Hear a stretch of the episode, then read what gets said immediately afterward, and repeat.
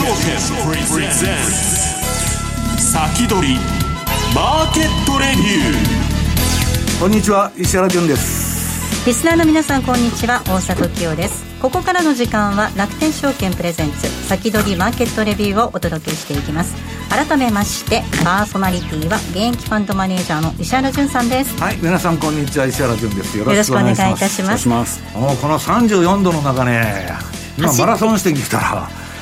本当また相撲取りのインタビューみたいになってますよ。ぜいぜい言うとるじゃないですか。本当にそうですよ。えー、そして今週のゲストをご紹介します。楽天証券 FX 事業本部長の長倉博明さんです。よろしくお願いします。よろしくお願いいたします。さあ長倉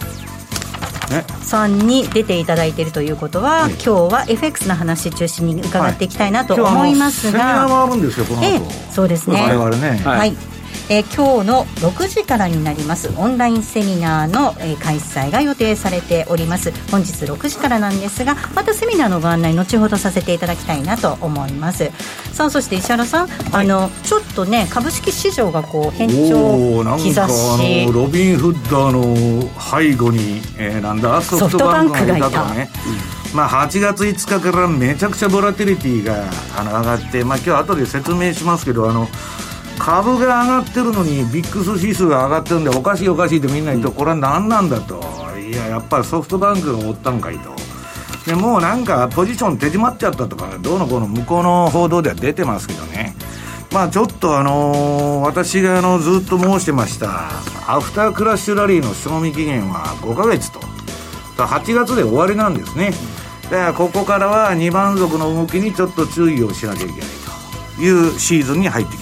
たということですね。中倉さん、なんかここまで本当にそのあの株式市場、アメリカ中心にハイテクがこう猛威を振るっていたっていう感じなんですけれども、為替市場もちょっと昨日リスクオフ的な動きになりまし、ね、そうですね、まあ、あの株主導みたいな形でリスクオフになっていますけれども、やっぱり。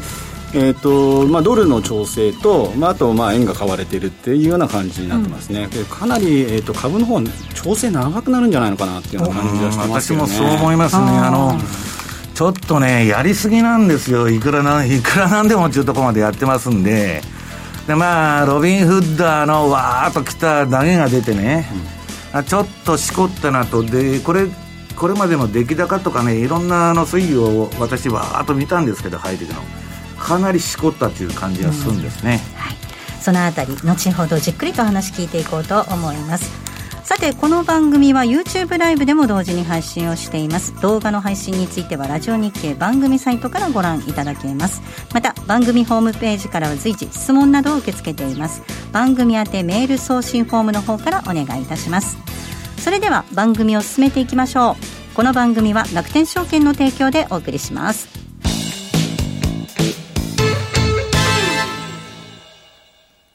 スマホで気軽に米国株投資始めてみませんか？高機能で使いやすい iSpeed なら、お使いのスマートフォンで米国株式のお取引ができるんです。場所を選ばずスピーディーに情報収集ができ、気になる銘柄があったらすぐ注文。今まで以上に米国株の取引が便利になりますよ。テクニカルチャートも充実。情報満載のスマートフォンアプリ iSpeed をぜひ使ってみてくださいね。詳しくは iSpeed で検索。楽天証券の各取扱商品等に投資いただく際は、所定の手数料や諸経費等をご負担いただく場合があります。また、各取扱商品等は価格の変動等によって損失が生じる恐れがあります。投資にかかる手数料等及びリスクについては、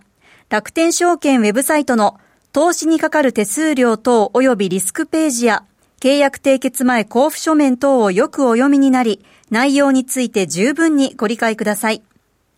金融商品取引業者、関東財務局長金賞第195号、楽天証券株式会社。先取り、マーケットレビュー。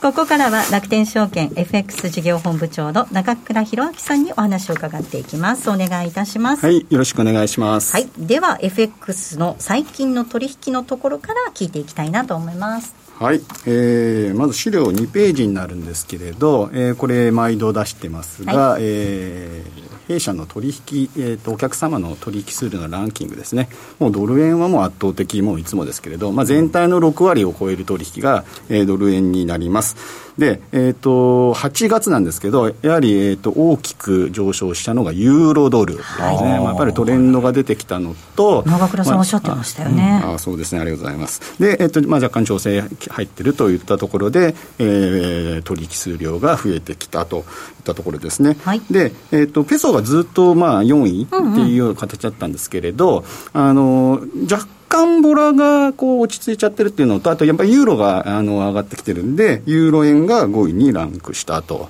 それからですね、うん、ちょっと注目してるのは、あのリラ10位なんですけれど、はい、えーと、取引ボリュームが、えーと、1.6倍っていうんですかね、はい、になってるというところで、まあ、これ、あのかなり下がってききてるんで、はい、えー、トルコだけは何があっても下がっとる。うんなんとか、あの、メキシコペースは戻るんだけど、はい。何があっても戻らないっつうか。そうですね、うん、なので、本当、ここでちょっと、あのー、バイオンディップというか、下がったところを拾わないでほしいんですけど、うん、あなるほど。っていうような感じですね。これでも拾ってる人が多くなって、増えてきつつあるので、こういうその167%増っていうことなんですよね。ね。はい、ちょっとバイアンドホールドは気をつけた方がいいです、とい。ったところです。はい、はいで、えー、こちら、えーと、次のスライドになり、えーと、資料になりますが、えーと、テクニカル探索ということで、はい、えー、とこれも、えー、と日足、週足、えー、と26通貨ペアずっと見てたんですけれど、えー、と私の好きなサンゾンだ、えー、とダキセなんか向こうのハイテク株はサンゾンになっとるのが長岡さん結構あるらしいよ。そうですねで、ペナントがですね、ちょっとドル円になんとなく見えてる感じなんで、えっと、次に、えっと、紹介したいなっていうふうに思っております、といったところです。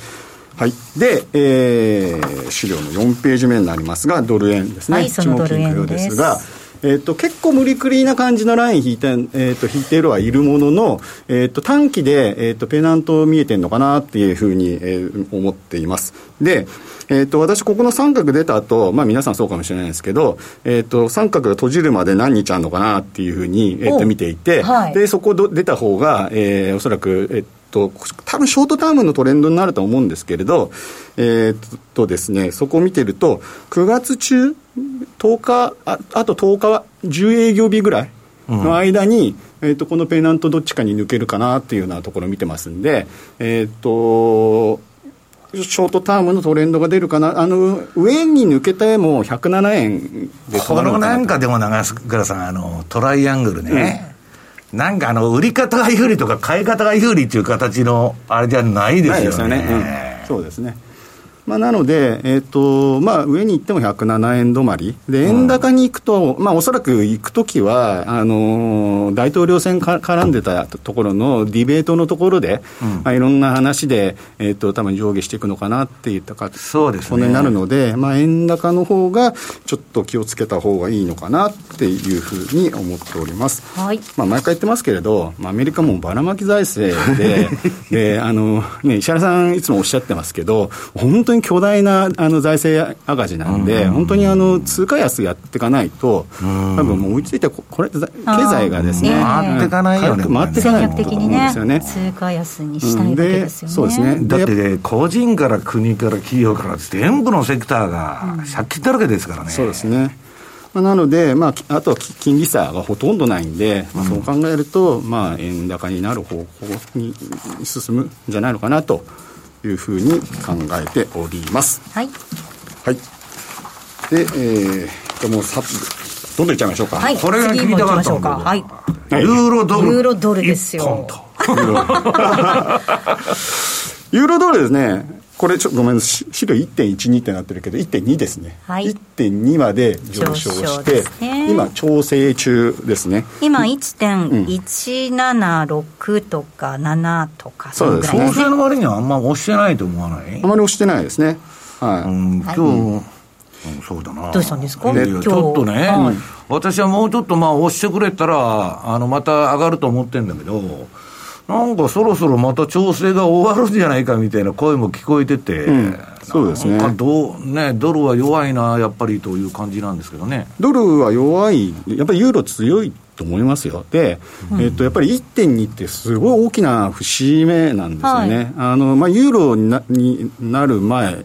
ていうんですかね。うん、えっと、あなんだっけ、なんか忘れちゃった。マルク？あそうですね。最強通貨ドイツマルクですよ。はい、ですね。って言ったところで、えっと、なんだ、あの、1.2っていうのは、2014、えーと、こう14年境に1.2がこの上、えーと、サポートラインだったところが、今、レジスタンスになってるんですね。なるほど、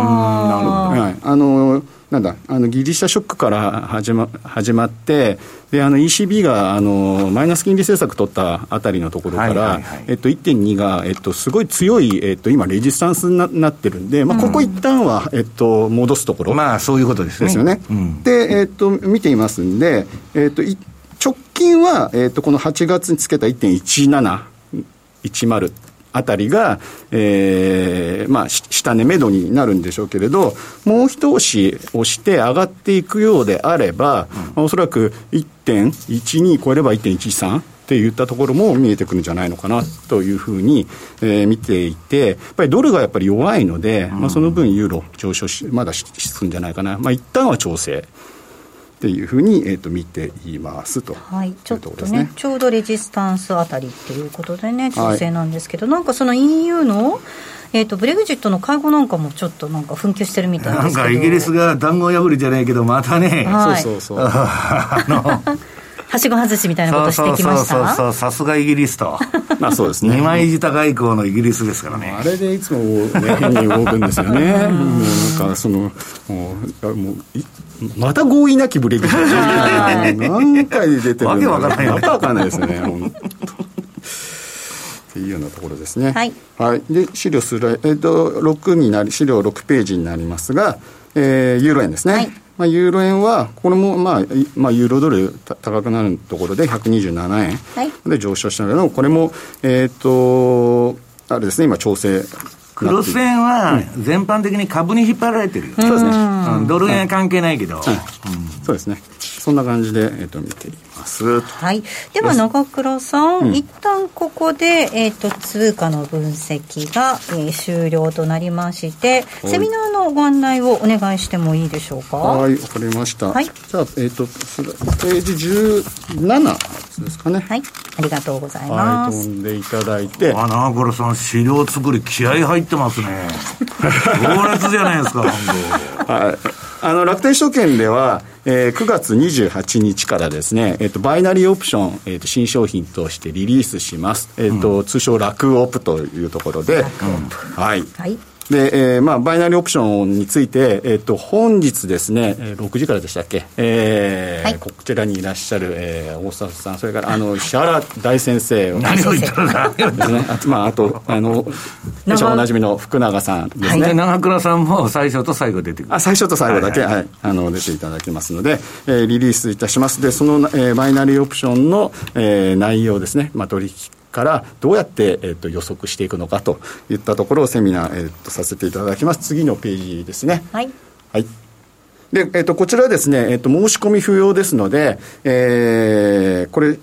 下にあるリンクですね、うん、YouTube で。そのまま行ったら、はい、そのまま行っていただければ、えーと、見られるようになりますので、またあの質問も随時受けられますので、えー、ぜひ、えー、ご参加していただければと思います。はい、で本日18時、18時からになります、オンラインセミナー、初めてのバイナリーオプションです。石原淳さん、そして福永さんがご登場、そして長倉さんも登場されるということですので。私もね、めったにしないレンジの計測の話、今日するんで。久しぶりにそんな話するんですけどね、はい、10年ぶりぐらいかな。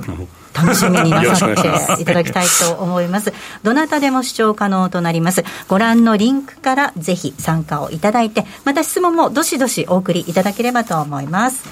ここまでは、えー、楽天証券 FX 事業本部長の中倉博之さんでした。ありがとうございました。ありがとうございました。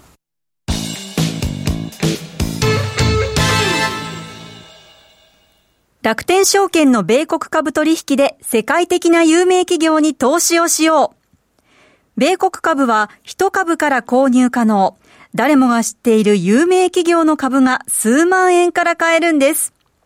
配当金の支払いを年4回としている企業が多いのも米国企業の特徴。配当を楽しみにお取引できますよね。楽天証券にすでに口座をお持ちなら、特別な手続き不要で、そのまますぐにお取引ができます。日本円を米ドルに換金する必要もなし。しかも手数料は約定代金の0.495%。最低手数料なんと0円。取引手数料の上限は税込み22米ドルと決まっているので高額取引も安心です。詳しくは楽天証券米国株で検索。楽天証券の各取扱商品等に投資いただく際は、所定の手数料や諸経費等をご負担いただく場合があります。また、各取扱商品等は、価格の変動等によって損失が生じる恐れがあります。投資にかかる手数料等及びリスクについては、楽天証券ウェブサイトの投資にかかる手数料等及びリスクページや、契約締結前交付書面等をよくお読みになり、内容について十分にご理解ください。金融商品取引業者、関東財務局長金賞第195号、楽天証券株式会社。ウィークリーマーケットレビューでは、ここからは現役ファンドマネージャー石原淳さんにこれからの相場の肝についてお話を伺っていきます。はい。長倉さんが30ページ分資料持ってくんで、私も結構持ってきたんですけど、まあ、時間内に収まるかどうかと。まあ、一つはね、延長戦も聞いてくださいね。えー、っと、うん、あの、1ページ資料の、もうこれさっきもあの、あれしましたけど、はい、この URL に飛んでもらうとですね、はい、えー、これから6時からあのセミナーやりますんで、で、あの、まあ、バイナリーっていうのは短いね、えー、2時間後の、まあ、レンジやってるみたいな感じになってんで、まあ、今日はね、もう特化してもそれだけのための技術というかですね、まあ、1時間足を使ってどうやって相場のレンジ予想するかという話をしますんでね、えー、ぜひそちらのを皆さんあのご覧になってくださいと。こちらのリンクなんですが、楽天 FX のホームページご覧いただきますと載っておりますので、そちらから入っていただくことができます。はい、はい、よろしくお願いします。楽しみにしてます。はい。はいで、あの、これね、ちょっとまあ、アフタークラッシュラリーつって戻しすぎほど戻したと、まあ、あれだけ金ばらまいたら、まあ、さすがに行くだろうっていうくらい金ばらまいてますんで、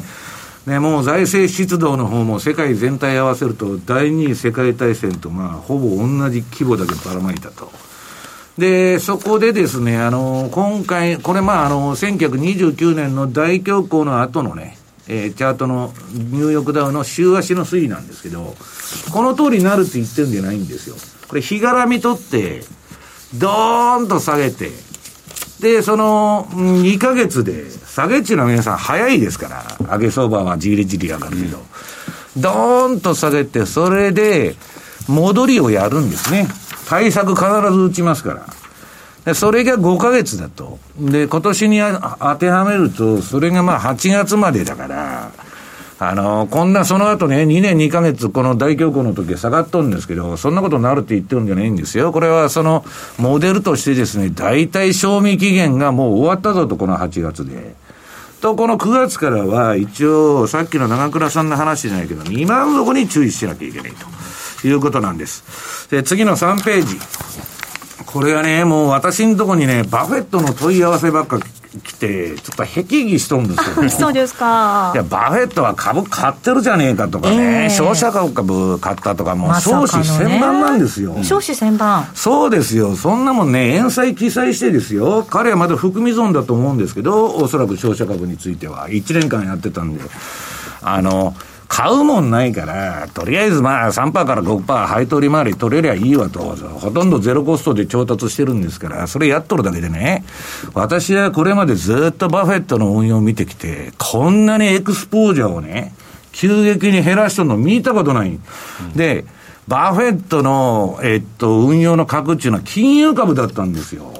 ゴールドマンも全部売っちゃえ、えー、なんだ、えっと、ウェルスファーゴもね、ほとんどなんだ、6割方離しちゃって、こんなこと今まで一回もない。うん、で、彼が金融株を離してるということは、私はね、金融株がバブルしない相場っていうのはもう危ないって言ってるわけですよ、はい、いつでも。ええ、だから、お化けが出たら終わりと、価格株とかバイオね。で、今はもう、あのー、2000年を超えるハイテクバブルでしょ、はい、これはやばいぞと。だから、まあ、彼が、その、投資全体として、その、投資規模を縮小しとると。確かに現金ポジション、ね、現金ポジション史上最高になってるんですから、はい、だから強気でもなんでもないんですよ。だからね、いつでもね、その、あの、そういうバイアスがかかって、そのみんな見るんだけど、なんか私はね、ちょっと違うんじゃないかと。まあ、それは上がるっちゅう人もいていいんですけど、私はそうは思わないということなんですね。で、次の4ページ。これまあ、えっと、向こうのゼロヘッジに載ったチャートで、まあトレンドラインをね、これまあ、それこそレジスタンス、さっきから長倉さんが言ってる抵抗線中やつがあるんですよ。これね、10年間走っとるトレンドラインの上限にタッチしたと。でね、これね、やばいのはね、このラッパ型のね、ギザギザギザギザして、上値下値の触れがすごくでかくなってくるでしょ、来てるでしょはい。近年ね。これはね、このラッパ型の波動、これ、まあ、下値の結んだあの線は引いてないんですけど、はい、要するに振幅がでかくなってるでしょ、うん、こう折り返してきたら、ラッパ型の下まで行ってもおかしくないっていうチャートなんですよ。これあんまり良くない、この形は、この。だから、まあ要するにね、これなんでこんなことが起きたかって言ったら、アホみたいに対策打ちましたんで、要するに銘柄集中。もうニューヨークダウは下がらないように銘柄入れ替えばっかして、超有料銘柄の30銘柄。うん、で、SP500 もね、いつでも言ってるように5銘柄の成績なんですよ。で、今度テスラが入らなかったっつって、パッシブ運用とかね、インデックスファンド先回り買いしててぶん投げになってるんですけど、あんなもんね、一気もね、テスラなんて今まであの、通年当時って黒字になってないのに。まあ、四半期ではようやくね。このバリューでしょ？はい。当局者もですね、ここでテスラ入れたら、下がったら SB500 下がってもらえないかと。はあ。いうことで今回私は見送ったと思ってる。うん。うんまあ私はね、テスラのイーロン・マスクっていうのは応援しとるんですけど、はい、株価は別の話で、まあトレンド出てたら乗ってもいいけど、まあちょっともう一旦終わったなっていう感じですよ。で、今ね、その銘柄集中と、みんながやっとる、ファンドから何からやっとる、ボラテリティの売り、あとパッシブ運用で、上がりゃ変わんならんちゅう人ばっかりなんですよ。その、投信、あの、投信だとかファンドで組み入れなきゃいけないと。で、わーっとやったんですけど、これの巻き戻しが出たらね、あ結構しんどいことになってもおかしくはないということでございます。で、次のね、5ページ。これはまあ、あの、不思議な現象でね、ビックスって株が下がらな上がらんのに、ね、恐怖指数ですよ、これ。うん、SP500 のボラテリティの、えー、あれなんですけど、その、株が上がってるのに、ビックスが上がってるのなんでやなんでやと。8月5日からソフトバンクが強烈に、あのー、ハイテク銘柄のですね、あと半導体と、もうオプション買いをして、池の中のクジラみたいな商いをしたと。はい、まあ実際にはね、ロビン・フッダーの威力の方がでかいんですよ。ロビン・フッダーに孫さんは提灯つけたと。はあはあはあ、もう全部手締まっとるっていう話なんですよね、ええ、ソフトバンクはね。で、そのまあ、その理由がやっと分かったと。うん、これまあ業者もね、かなりヘッジはしてるんだけど、そのソフトバンクの影響がでかかったんじゃないかということで、まあ、どこもね、投資の新聞の一面がソフトバンクになっとるわけですよ、今週。で、じゃあソフトバンクグループの株見てみるとですね、まあ今売り出し中なんだっけ、えー、会社のあので、売り出しなのに日経平均の採用銘柄になったんでしょ？まあね、そういうことをね、やってもええんかいと。で、大体にしてですよ、親子上場もおかしいわけですよ、利益の相反問題で、はい、今、ロビンホッドで問題になってるように。うまあ、それはともかくね、まあ、そのソフトバンクが言われてることは、あの本業が何か分からなくなってくる。なんかもうヘッジファンドみたいになってきてますよ。そうそうそう。だからあのまあ、孫さんっていうのはね、まあ、世の中に売って出て、まあ、度胸あって、バーンとやってるんですけど、これね、その、やってる指標が両立てでしょ国もそうだし、中央銀行も、資産と負債と両、負債と両方膨らまして、で、かさ上げしていくと。で、こういう株の急落が起き起きると、借金は減らないんだけど、資産は当然資産価格下がったら、わーっと資産の方が減っちゃって、おかしくなったっていうのはこれまでのバブル崩壊の歴史なんですよ。だから今みたいにね、もう国家公認の賭博場と言われてる株式市場で、いくらバリューがあったって、それが何なんだよっていうレベルまでいっちゃってると。で、えー、っと、この次の7ページの資料は、えー、っと、もうドットコムバブル以来のですね、えー、プライスアーニングマルチブル、マルチプルですね。要するにちょっと買われすぎの27倍にた到達したと。はい。まあ、ええとこまでやっただろうと。とりあえず、まあ、調整なしにね、このまま上ね、よっぽど業績が上がらない限り、そんなもんもう織り込んじゃってますから、厳しいなって。で、当のテスラはどうなってるかって言ったら、はい、まあこれ年初からだいぶ上げましたんでね、まあなんてことはないんですけど、まああの、どういうんですか、イーロン・マスクの資産が1日で、日本円で1兆7000億減ったと。すごいですね。もう記号じゃないですか。はい、1兆7000億減ろうが2兆増えようがですね。はい。で、私はイーロン・マスクはそんなことは気にしとらんと思うんですけど、うん、うん、あの人金でやってるわけじゃないから、はい、ちょっとそこら辺が他の経営者と違うんですけど、まあただね、これだけ急激に落ちとるということは、まあちょっとハイテック株全般、成長株全般に見直しが入ると。マイナス1シグマ回ってきてるんですね。うん、だけど、まだまあ売りトレンドが出てるわけでなしに、買いトレンドの上のね、青い標準偏差と ADX がピークアウトしただけですから、まだ調整相場なんですよ、これ。えー、次出るトレンドはどうかってことなんだけど、うん、ただね、みんな、あのー、えっと、ハイテクが高すぎるんで、成長株、グロース株買うのやめて、バリュー株買えとか言ってるんですけど、うんうん、両方高いんですよ。うん、バリュー株もババフェットは買うもんない言うとるんですから。ということは、バリュー株も割高、何も割高と。な私はね、次落ちた時にまた上がってくるとしたら、こういう株だと思う。あの、アマゾンとかね、マイクロソフトとか、グーグルとか。やっぱりグロース。うん、グロースの方に行くと思う。うん、それ取っちゃったらアメリカから何も残りませんから。うん、で、次がですね、えっと、この流動性が問題なんですよ。はい